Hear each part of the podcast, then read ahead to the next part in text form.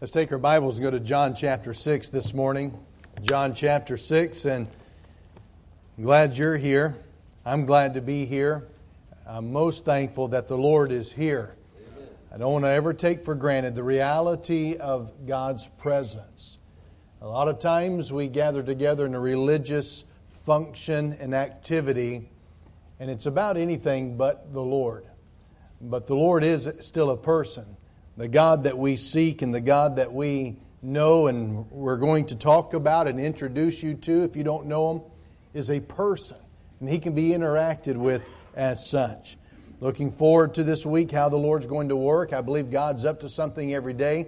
And I'm just thankful He lets us be a part of it. And so we're going to come with expectation because He's a God that still promises to do exceeding and abundantly above all that we could ask or think. So, no matter where you are in your journey, I, I hope you're on a journey and walking with the Lord, no matter where you might be in your aspect of life and where you might be in this room here this morning, whether you're down here or you're up in the um, quarantine section up there, and wherever you might be, whatever reason you're here. Some may be here because you have an obligation.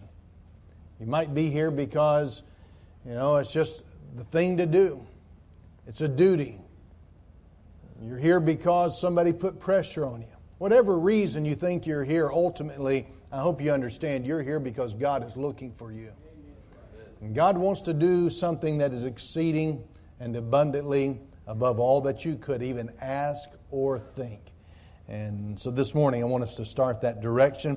John chapter number six, if you have it, could you stand with me, please, out of respect for the Bible? And we'll read our passage. Go to the end of the chapter, and we'll read the last few verses of this long chapter of John, chapter 6. We'll begin in verse number 66. The Bible reads From that time, many of his disciples went back and walked no more with him. Then said Jesus unto the twelve, Will ye also go away? Then Simon Peter answered him, Lord, to whom shall we go? Thou hast the words of eternal life, and we believe and are sure that thou art that Christ, the Son of the living God. Jesus answered them, Have not I chosen you twelve, and one of you is a devil? He spake of Judas Iscariot, the son of Simon, for he it was that should betray him, being one of the twelve. Jesus asked a question Will ye also go away? It's a fair question. It's a legitimate question, I think we'll see. And so I want to ask you the same question through the authority of Jesus Christ. What about you?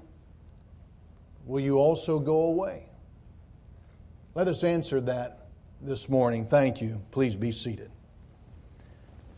The sixth chapter of John's Gospel, with its 71 verses, is the longest chapter. It's a tremendous chapter. The book of John's a tremendous book. Someone has called John's Gospel the most wonderful book in the world, and if that's true, this might be the, one of the most wonderful chapters in the world. The early ministry of Jesus attracted many people to him. We're told in this passage, a few verses before, that the disciples that were following Jesus, it was not just the 12, it was a multitude. Multitude would be how many? Well, more than what we have here this morning. It was a bunch of people. Disciples, it's not just a crowd, a band, a multitude of disciples are following, following him. And they're perhaps following him for many different reasons. And you might have many different reasons too that motivates you or something that stands out among others, uh, other reasons for following him. For example, I believe that there were people following Jesus because of the miracles he had performed. Why, just in John chapter 2, he turned water into wine by speaking. That miracle itself perhaps motivated people to say, He's someone that we can look to. He's someone that we can follow. John chapter 5, a man who had not walked for 38 years, by speaking the word, this man was healed, was made whole. He took up his bed and he walked. In John chapter 6, Jesus took five loaves and two fishes and fed 5,000 plus. The miracles would no doubt motivate people to follow this miracle worker. And by the way, he's still performing miracles today.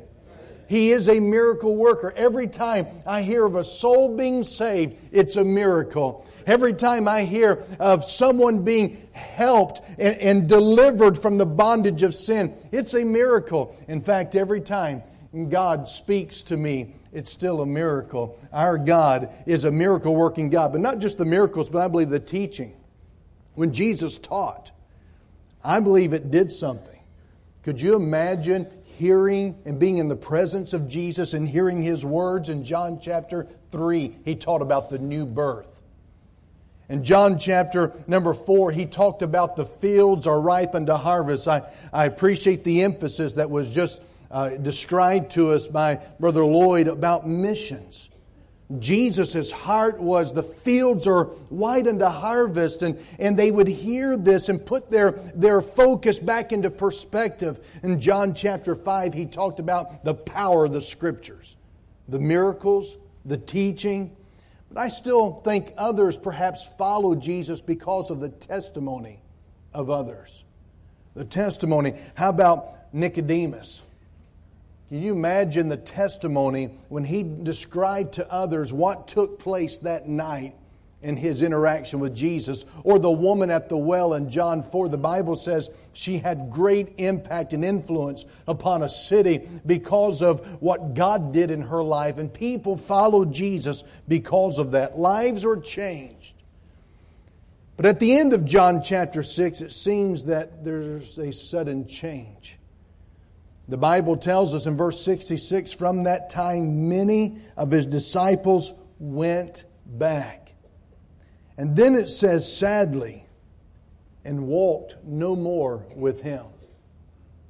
It's not uncommon that I can knock on a door in our area, and I know I could do the same thing here and ask somebody if they know for certain that their sins are forgiven, that they have eternal life, and are you 100% sure that if you died right now or even five years from now, do you know for sure? And, and they will say something like, well, I know, I, I am saved. Well, can you tell me about it? And they tell me about a time they put their faith in Jesus Christ. And then my follow up question is, mm, so where do you go to church? Well, yeah, we, don't, don't uh, I don't know. Sometimes they'll say, oh, I go to Canaan. That's, that's, that's my church. Well, who's the pastor? I don't really know. Well, I'm the pastor, by the way, so I uh, just glad to meet you. Um, are you tithing? Just want to make sure we got everything in order here. But so often out here, I used to go. I used to be a deacon, used to be a teacher, used to be faithful. But walking with him no more. It's tragic. We're not told the reason exactly but we are told that there were some who had picked up their cross and decided to follow Jesus. They have now defected. What is it that had taken place? What is it that Jesus had done? The Bible tells us in, in the earlier verses uh, that he had communicated truth. He had spoken truth. Listen, nothing seems to divide people like truth. That's why the Bible tells us, God tells us, we're to rightly divide the word, the truth, because this is His truth. All truth is God's truth. Jesus is not a way, He's the way, the truth. And when He communicates truth, it does divide.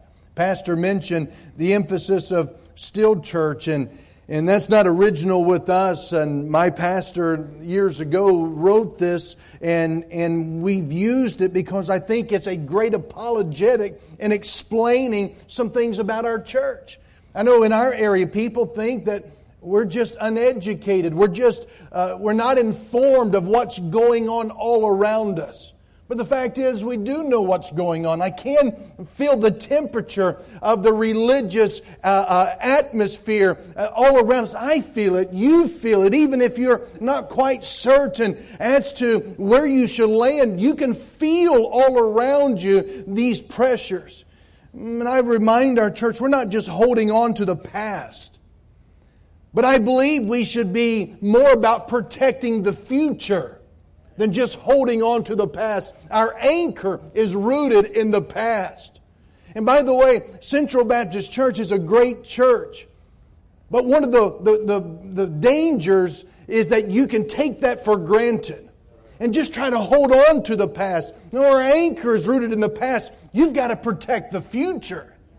And in doing so, you need to understand something that I believe the Bible is getting across in this matter of delivering truth. And that is, we don't just want to be old fashioned. I used to say I'm an old fashioned, but old fashioned can have some different connotations. What I want us to be is timeless. You know, old fashioned can be 50 years ago. I'm not wanting us to be, as a church, as our church, Kingdom Baptist Church, I don't want it to be old fashioned like 50 years ago. I want it to be timeless like 2,000 years ago. Malls are trendy. Churches should not feel trendy. There's a forceful current of change all over our country. In fact, change is part of life. Seasons change. Cycles of life you change. When a person is saved, there's change. Not all change is bad, but the fact is, change sometimes brings about this current of, of, of constant, not sure what I'm supposed to do. People have a need to connect to something that's enduring, something that is firm, something that is timeless. And I believe God Almighty designed the church to fill that need as something that is firm, something that is enduring, and something that is timeless. We believe that our church, this church, it ought to feel like a church. I, have had preachers say to me, I'm trying to figure out and feel my way through this. And I think what we want is a church. And this is, I'm, I'm quoting, this is what is said. I want a church. But I don't want it to feel too churchy. And I thought about that, and I thought, I'm not even smart enough to understand that. That's like saying I want to go to a coffee shop that's not too coffee, or to a restaurant that's not too foodie. And that would be McDonald's. But uh, I want our church to be churchy. I want our community to know that there is still a church that feels like a church. And as was mentioned, it's not going to feel like a rock concert because it's not. It's not going to feel like a comedy club because there's no, not going to be any of those routines. It's not going to feel like a motivational seminar, though I think people can be motivated by the Word of God. And again, it's not old fashioned like 50 years ago. We want to be timeless like 2,000 years ago. Well, what are some of the, these areas? And I know what they're saying by, we don't want to be too churchy, but I want them to understand that when I say, I do want us to be churchy, then if that's the, the word you want to use, then I thought, well, let, us describe it. Let's define it. Um, how about the area of preaching? I still believe dynamic, passionate Bible preaching still brings more lasting effect than a rock concert and a comedy routine and a motivational seminar and a chalk talk. I believe it. Do you know the command that is given to every preacher is not to preach? The average person in our society listens to more preaching on the radio, television, and when they go to their, their place of education. The command given to every preacher is to preach the word. Amen. That's the authority. That still changes lives. We still want to be church when it comes to this matter of preaching, timeless preaching. But here's another men. We can still have men. We live in this age where the rumor is that masculine men hate church. That's not true.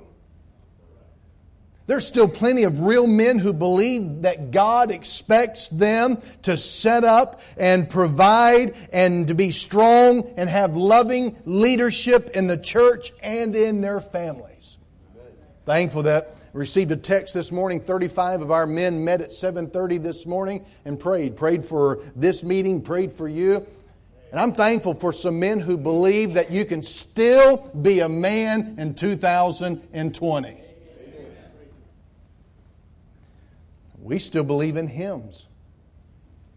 That's H Y M N S. Most church music is dumbing down lyrics and cranking up the volume, and the purpose is they're trying to build interest. But the hymns that we sing still generate an attitude toward God that is anything but lifeless and boring. Not just preaching, not just men, not just hymns, but how about reverence? Casual is all the rage in American society and institutions. But God deserves better. Let me try that again there. God deserves better. Revelation 5 says he is worthy. We're not talking about having a judgmental spirit. I don't know anyone in our church that would be judgmental about how somebody looks coming in. But what we are talking about is a place that believes reverence is right for the presence of God. You go through your Bible, you find people who recognize and become aware and awakened that they are in the presence of God. You don't find slouching, you don't find casual. If anything, you're going to find them on their face because God is worthy. One professor of a secular institution went to a funeral of a colleague who had passed. And the professor was wearing a suit and tie. The students came up to him and said, and called him by name. They joked and jabbed at him for wearing a suit for which he does not do. They don't do in, in our college classrooms. And they said, Don't you know he's dead? You don't have to wear a suit and tie. And he said, I'm not wearing this for him. I'm wearing this because I want you to know how much he meant to me. You know, there's no power in a tie, there's no power in wearing a suit, but I also want to say there's no power when you take it off either. I said there's no power by taking it off. And some guy puts on skinny jeans and and guy and skinny jeans ought never go together. And all of a sudden they take off the tie, they become relevant. There's no power in that. John 6 63, the flesh profiteth nothing, it's the spirit that quickeneth.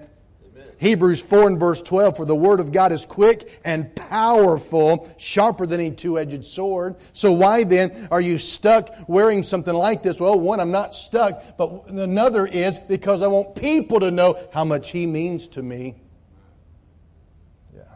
He's worthy. We still believe in family. We still believe that the biblical roles for the home are the answer and the only hope for sure, stable, fulfilled homes. And getting back to the Bible roles, we still believe in exciting.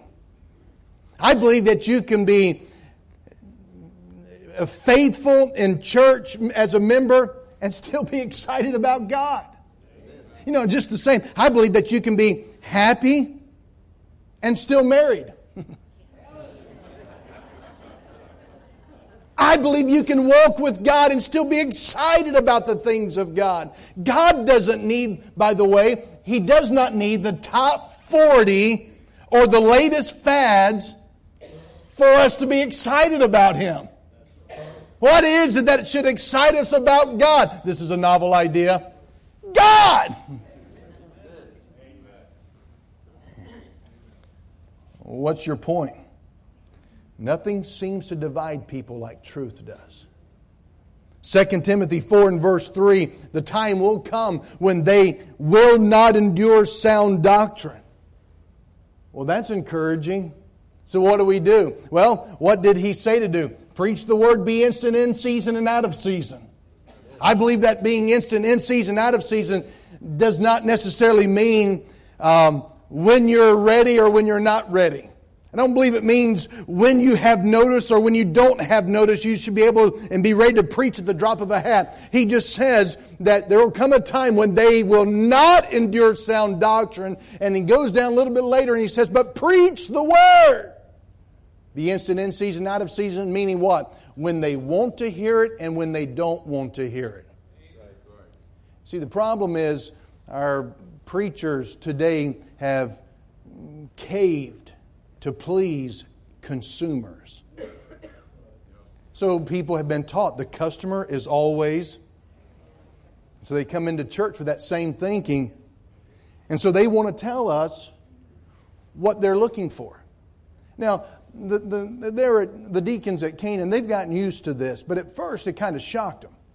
Some it kind of maybe bothered them. I don't know if it bothered them. We've got the, the best relationship with our, my deacons, and I love them. I love them, and it's just I love working with them. And but people would come, folks would come, they'd visit, and I would ask, um, "Are you living in the area, just passing through? You know, what's the story?" And they'll say something like this: "Well, we're looking for a church that will suit us."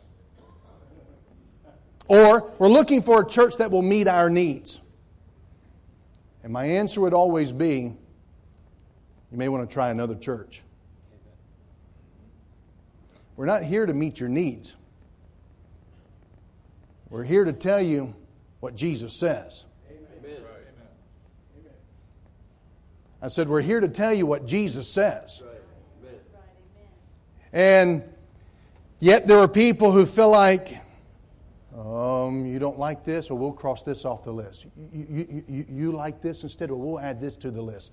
And I've had people come in and sit down and say, We don't like this. I think you should do it different. And I said, But here's the thing about it. You say you think we should do it this way, but what about the other 300 who say we ought to do it this way? Tell me, which one am I supposed to listen to? God has a different idea. Why don't we all listen to Him? And why don't we follow the Word of God? And someone says, Well, that's what I'm trying to do, but I'm trying to do it the way I want to do it. But God says, I've got even a, an answer to that one. Why don't you come underneath the umbrella of the church and you be unified? God's given a leader and God has said that He would make sure that this would be a clear understanding. We're a body, Christ is the head, yet He's giving us an under shepherd that will help. And I, and I tell our church, I'm a pushy pastor. I'm a pushy pastor. I'm trying to push you to know Jesus. I'm not the priest of anybody's home. I'm having a tough enough time with just mine. I'm not the priest of anybody's home. I'm not looking to get involved in your home outside of what the Bible says. I'm a pastor of a local church. I'm trying to get people who sometimes think that they're consumers, people who will claim to be Christians. I'm trying to get them to see God's mandate is that everyone be saved. And everyone who is saved, God's demand is that you take up your cross, you deny yourself, and daily follow Him.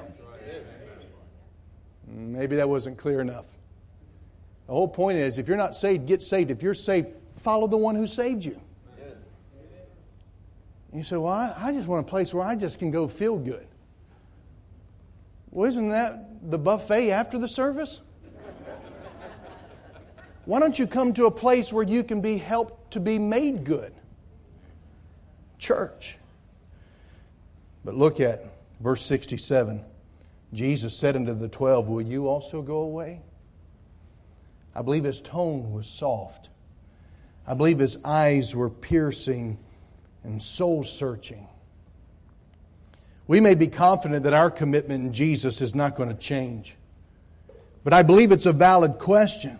Remember in 1 Timothy chapter 1 verses 5 and 6, you don't have to turn there. Paul writes, Now the end of the commandment is, a, is charity out of a pure heart and of a good conscience, faith unfeigned, listen, from which some, having swerved, have turned aside unto vain jangling. That's 1 Timothy 1, verse 5 and 6.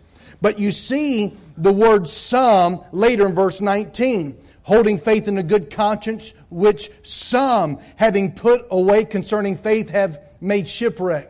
But just about a year and a half later, Paul writes again in uh, 2 Timothy 1 and verse 15 All they which are in Asia be turned away. In 12 months to uh, 18 months, it goes from some to all. The point is, it's a valid question. When Jesus said, Are you too going to. No, I've been here too long. But you need to answer the question why are you here? Will you turn away? Remember, uh, Paul closes his letter in Colossians 4 and verse 14 Demas, greet you. But two years later, 2 Timothy 4 and verse 10, Paul says, Demas hath forsaken me, having loved this present world. What is it about the world? 1 John 2 and verse number 15 tells us, All that is in the world, the lust of the flesh, the lust of the eyes, and the pride of life is not of the Father, but is of the world. Somehow Demas got caught up in the world. And the tragedy, the tragic part, is when people get caught up in the world in the place sometimes called church. Because if church doesn't still stay church as a discipleship mechanism pushing people to Christ, it's easy to find the world. And Demas somehow, doesn't tell us, but somehow he got into the world. All right, so in every local church, I believe we can see these same categories of people. There's four. Let me give them to you real quick, and we got to be done. Look at verse 66. From that time, many of the disciples went back. I believe this is the uncommitted. They're just not committed. Doesn't that describe the culture of our day? They're not committed. People are not committed to their marriages. They're not committed to their jobs. But the saddest is when we're not committed to Christ, those who know Him. The disciples were inactive. They're in a sad spiritual state of backsliding. Listen, if the devil can get our eyes off of Christ, he will successfully pull you away from Christ. If the devil can get your eyes off of Jesus, he will pull you eventually away from him. That's why Hebrews 12:1 says, "Run your race." Hebrews 12:2, "Look unto Jesus." And the nuance of those words is look away from everything else and look unto Jesus. Because if you don't, you will eventually be pulled away from Jesus. Our first love ought to be a fiery love. Luke 17, verse 32, Jesus said, Remember Lot's wife. Isn't that interesting? What is there to remember about Lot's wife? Well, what did Lot's wife do? You can talk to me. Those of you who are awake and the rest of you just sleep on. What did she do? She looked back. She didn't go back, she looked back. Luke 9:62 No man having put his hand to the plow and looking back is fit for the kingdom of God. Hey, it does make a, a big deal of difference as to what you're looking at. Years ago, I took a motorcycle safety course, and one of the things that stood out in my mind that had biblical application and, and spiritual nuance to it was this you steer where you stare. That's what Jesus is saying. Listen, for some of you who are deciding, you're already deciding that you're going to stay home and watch the Super Bowl, you will steer where you stare. Well, I've already made commitments to people. We're going to have this party. Well, I want to tell you this if you are saved, you've made a bigger commitment to Jesus Christ the day He saved you. Amen. And that should take precedence over any little party. It does make a, a, a difference as to what you're looking at. The truth of Jesus teaching, it's creating a division. And there's a casual, there's a superficial group of disciples. They've not counted the cost. And whenever they're hearing Jesus, you know what they said to him? Uh, this is hard. Could you imagine telling Jesus, this is just too hard? I can understand you saying that to me. But to Jesus, He has the words of life. He is eternal life. He is the giver of abundant life. He is the origin, the source of peace, love, and joy. It's not that what Jesus is saying is hard. What's hard is when you're not committed. Ah, oh, this marriage is just too hard. I'm just going to get out of it. Well, what's so hard about it? Well, we're just dysfunctional. Every single person I've ever met is dysfunctional by themselves. And you put two dysfunctions together, it's a dysfunctional marriage. Well, well how in the world is it going to happen? How is it going to work? Well, I'm going to tell you, if you stop listening to Hollywood and looking at Hollywood, it'll be a good start for you. Just saw the news that Pamela Anderson is calling it quits on whatever number of marriage this is after being married 12 days. And someone said, well, at least she made it 12 days. And that's how we look at Hollywood. Well, I'm so glad they just they, they they've made this fifth marriage work pretty good. They've been married a whole six months. That's pretty good. So maybe we'll, when they write a book, we'll read the book. Why don't you quit reading their books and read the book? What he says is not that it's hard, but for those who are uncommitted, it's hard. Because, because you're not faithful to him, you're not loyal to him, and you're not determined to do what he says. The uncommitted do not make real disciples. See, I tell our church Sunday morning, glad for the visitors who come. I mean, this is not, I'm not speaking for your pastor here, but I tell Canaan Baptist Church, glad for the visitors to come. Glad you're here. But we're not preaching to the visitors. Glad you're here. But I want you to know every time we meet as a church, it's a discipleship meeting. And we're glad for those who pop in to a discipleship meeting. But those who are not committed, they don't make disciples. Jesus is not going to fit into your lifestyle. Jesus is calling us to surrender to Him. Mm. See, Jesus' philosophy, I believe, is that it's better to have a handful who will follow Him and obey truth rather than having a, a group that are just curious one Sunday service here and there. There's a second group in verse 67. Jesus said unto the twelve, Will you also go away? Now, that may seem like a strange question for those of you who are staples here. You're part of the, the pillar of this church, your teachers, your leaders. But the fact is, there are people that are loyal, not so much to Jesus at times, but they're loyal to whatever their need might be. See, their needs change and their loyalty may change.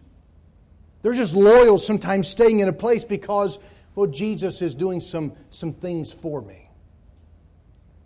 But as soon as there's some opposition, that loyalty changes. I think about the, the story of a young a, a, man and his family moved to a new community and he, he got involved in a softball league and, and he wasn't very good at it but it was a fast pitch softball. But he got out there just to try to make some friends and, and his family was there with him watching him. And, and uh, his name was charlie charlie moore. And charlie moore got up to bat and um, the fast pitch softball that, that ball came across the plate the umpire said strike one and Charlie Moore dug his feet in and got a better grip on the bat, and that ball came sailing across the plate. He swung, he missed, strike two. And he heard a voice say, That's all right, Mr. Moore. You can do it. And then, as he was repositioning his grip on the bat, he heard a voice say again, Mr. Moore, you've got it. Focus, Mr. Moore.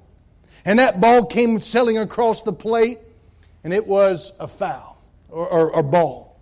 And the voice said, That's all right, Mr. Moore. Keep your eye on the ball. Wait and look at it. The ball came across the plate again, and this time he swung and he missed. Strike three, you're out. He's making his way to a dugout, and that's okay, Mr. Moore. Well, when they were going home, they were talking about just the fun of being together and everything, and but mm, Charlie Moore said, hey, I sure wish I could have made a contribution to the team. And, and as he's driving, talking, he said to his seven year old son, Son, was that you that was cheering for me? He said, Yes, Dad, it was me. He said, Son, why were you calling me Mr. Moore? He said, Because I didn't want anybody to know you're my dad.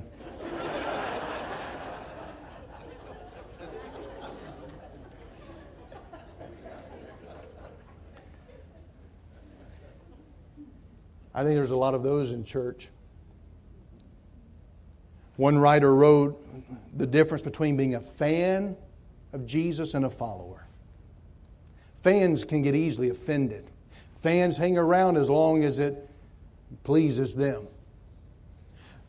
But followers, they're following whether there's a crowd there or it's just the 12 of them. A follower is going to be there whether they understand it or they don't, whether it hurts or it feels good. Fans are the folks who only go to church. They don't really do much for Jesus because they have other priorities. These people were happy to show up and shout encouragement at church as long as they don't really have to act like they belong to Jesus outside of church. They'll say, You can do it, but don't, don't expect them to be there. A fan just shows up, they'll stay as long as it benefits. But as long or when it no longer benefits them, the fan will go elsewhere. No wonder Jesus is asking these 12 Are you a fan or are you a follower? Because there'll come a point in time you're going to say it's not worth it. When people come to join our church, they may say all the things we like the music, we like this, we like that, we like this. And I'll tell them, I'll caution them, I'll say, listen, don't make the choice to come here based upon your pros and cons. Because that list can change. I said, when I came here, I didn't come here because there were no problems. I didn't come here because there were less problems and more good. In fact, when I first met with the deacons, they were painting a scene, and I picked up on real fast this is a rosy picture that they're giving me. And I told the deacons, I said, I appreciate what you're doing, but I don't want you to tell me what looks good. I want you to tell me what is. I didn't go there because of something, I went there because of someone.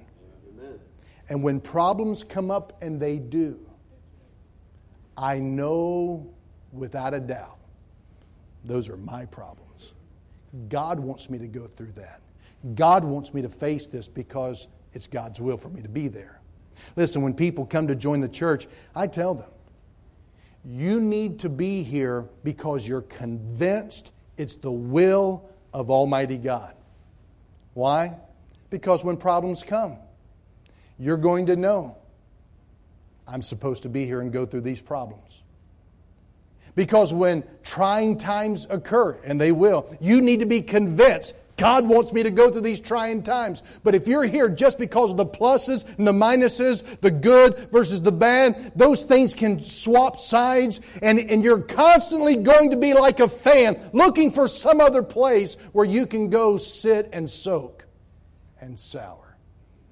But when you're there because of the will of God to follow Jesus, lock, stock, and barrel, that's life changing. I said it's life changing to be in the center of the will of God because when that happens, you can love it.